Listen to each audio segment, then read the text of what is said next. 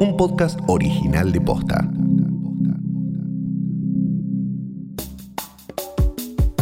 Según el ministro de Transporte de la Nación, se espera el retorno de los vuelos internacionales para principios de octubre. En este episodio te contamos cómo es la experiencia de viajar en avión durante la pandemia. Hoy es viernes dieciocho de agosto.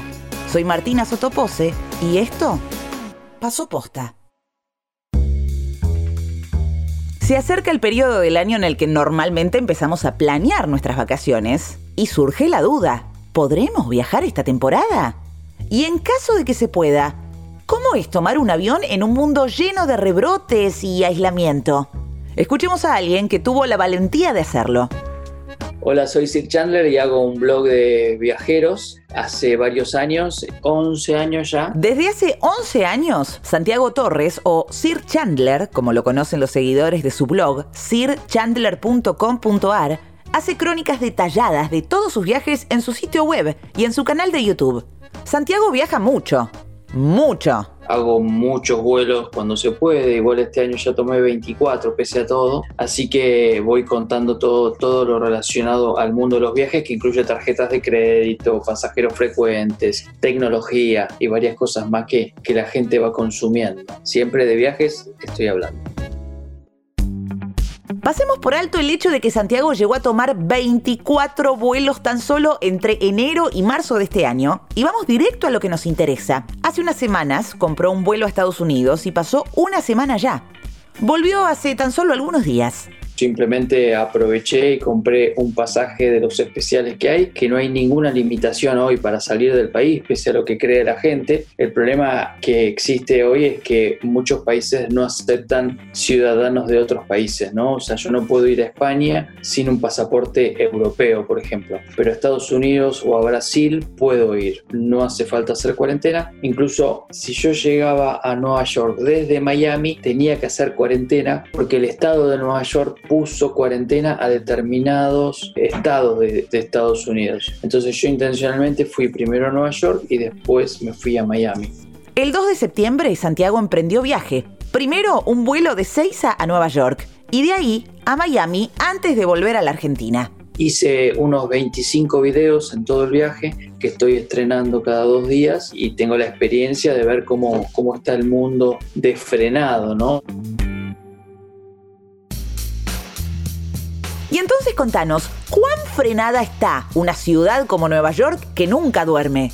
Bueno, la ciudad está vacía. En Estados Unidos mayormente hoy no hay oficinas y no hay colegios. Al no haber oficinas, no hay movimiento de gente. Después lo que tiene la ciudad, que esa es la duda, es que había mucha gente eh, indigente en la calle. Yo también vi gente drogándose en la calle y la gran duda es si eso estuvo siempre y no lo vemos por la cantidad de turistas que te tapan o ahora aumentó. Creo que debe ser una mezcla de esas cosas porque también muchas muchas personas que vivían en, en Nueva York, en Manhattan específicamente, se están yendo a los suburbios, bastante lejos, en parte por el home office, en parte por la falta de actividad. No, bueno, eso es algo que está sucediendo en todo el mundo. Pero eso es lo raro, o sea, fotográficamente Nueva York está espectacular, si lo querés ver de alguna manera positiva, pero eh, es una ciudad muy rara porque está muy lejos de lo que era. Después de cuarenta y ocho horas en la Gran Manzana, Santiago emprendió viaje a su segundo destino, Miami. Y ahí las cosas eran un poco distintas. Y en cambio vas a Miami y es más relajado. Vos podés ir al supermercado normalmente, los shoppings están abiertos, hay limitaciones de personas dentro de los espacios cerrados, pero no más que eso. Es obligatorio el uso de barbijos o tapabocas y en Miami puntualmente, si vos no lo tenés puesto, la policía te puede poner en el momento una multa de cincuenta dólares y te lo cobran en el momento eh, y queda registrado.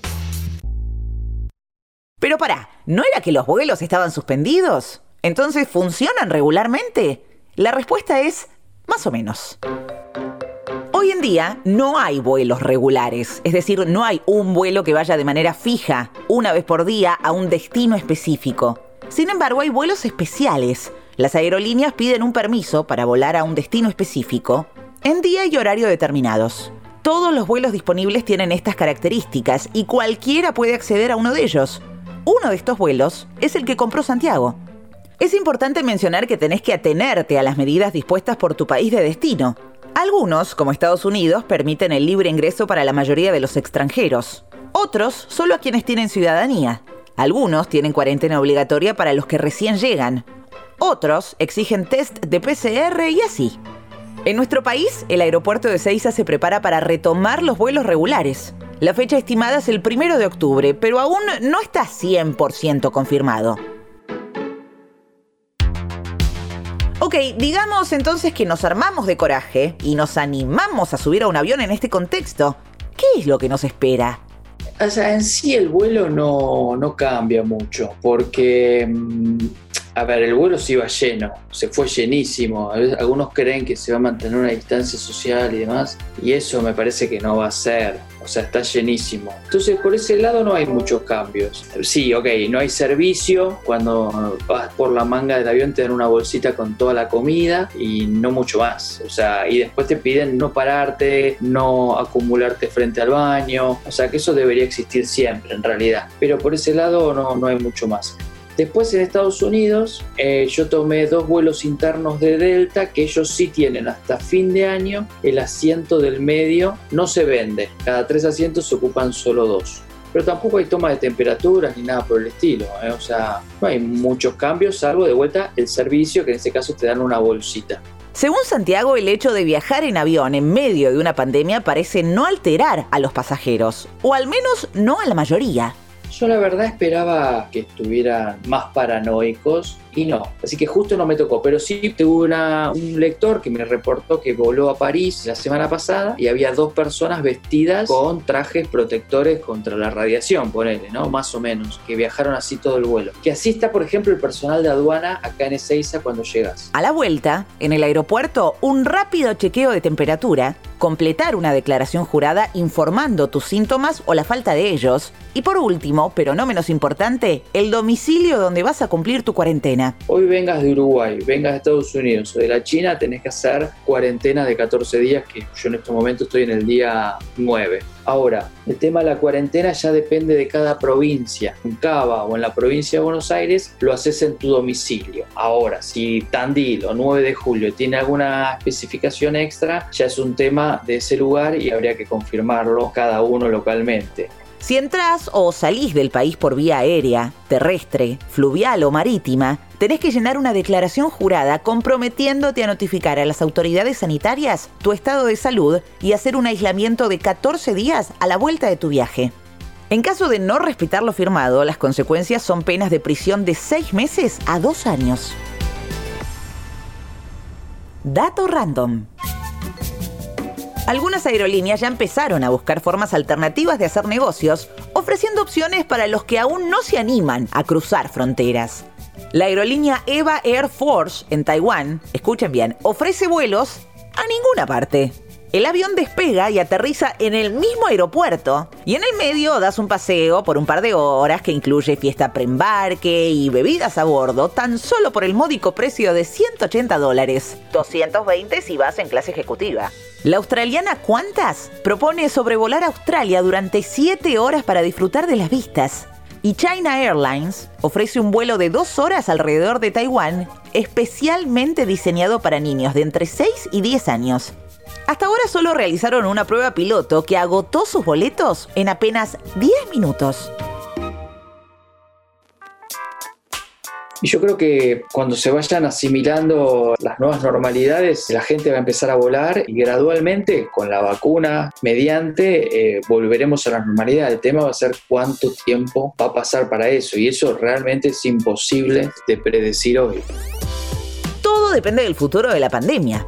Tal vez en algunos meses podamos viajar tranquilos, o tal vez sea necesario aprender a convivir con el virus y adaptarnos. Y es que quizás unas vacaciones pueden esperar. Pero lo cierto es que hay casos de gente que necesita volar por otras razones. Hay mucha necesidad de moverse de, de un montón de personas que lejos están de ser por temas turísticos. O sea, hay gente que tiene que venir a Buenos Aires por tratamientos médicos, familias separadas, padres separados que no ven a sus hijos. O sea, ojalá que podamos arrancar pronto con eso. De una u otra forma, ni siquiera Santiago se anima a predecir cuándo volveremos a la normalidad. Nah, es muy difícil, ¿no? Porque yo creo que yo en abril te, te, te hubiera dicho, ah, bueno, esto pasa y volvemos a la normalidad. Y todo eso se fue complicando mes a mes. Incluso en abril se estableció que en septiembre volvían los vuelos y nos parecía una locura. ¿Cómo vamos a esperar hasta septiembre para que se reanude? Y todavía no arrancaron. Y no sabemos si van a arrancar en octubre, por más que algunos digan que sí, pero también ya lo decían en julio. O sea, realmente es muy difícil. Mientras tanto, podés ver los videos de Sir Chandler en su canal de YouTube para al menos vivir la experiencia de viajar desde tu casa.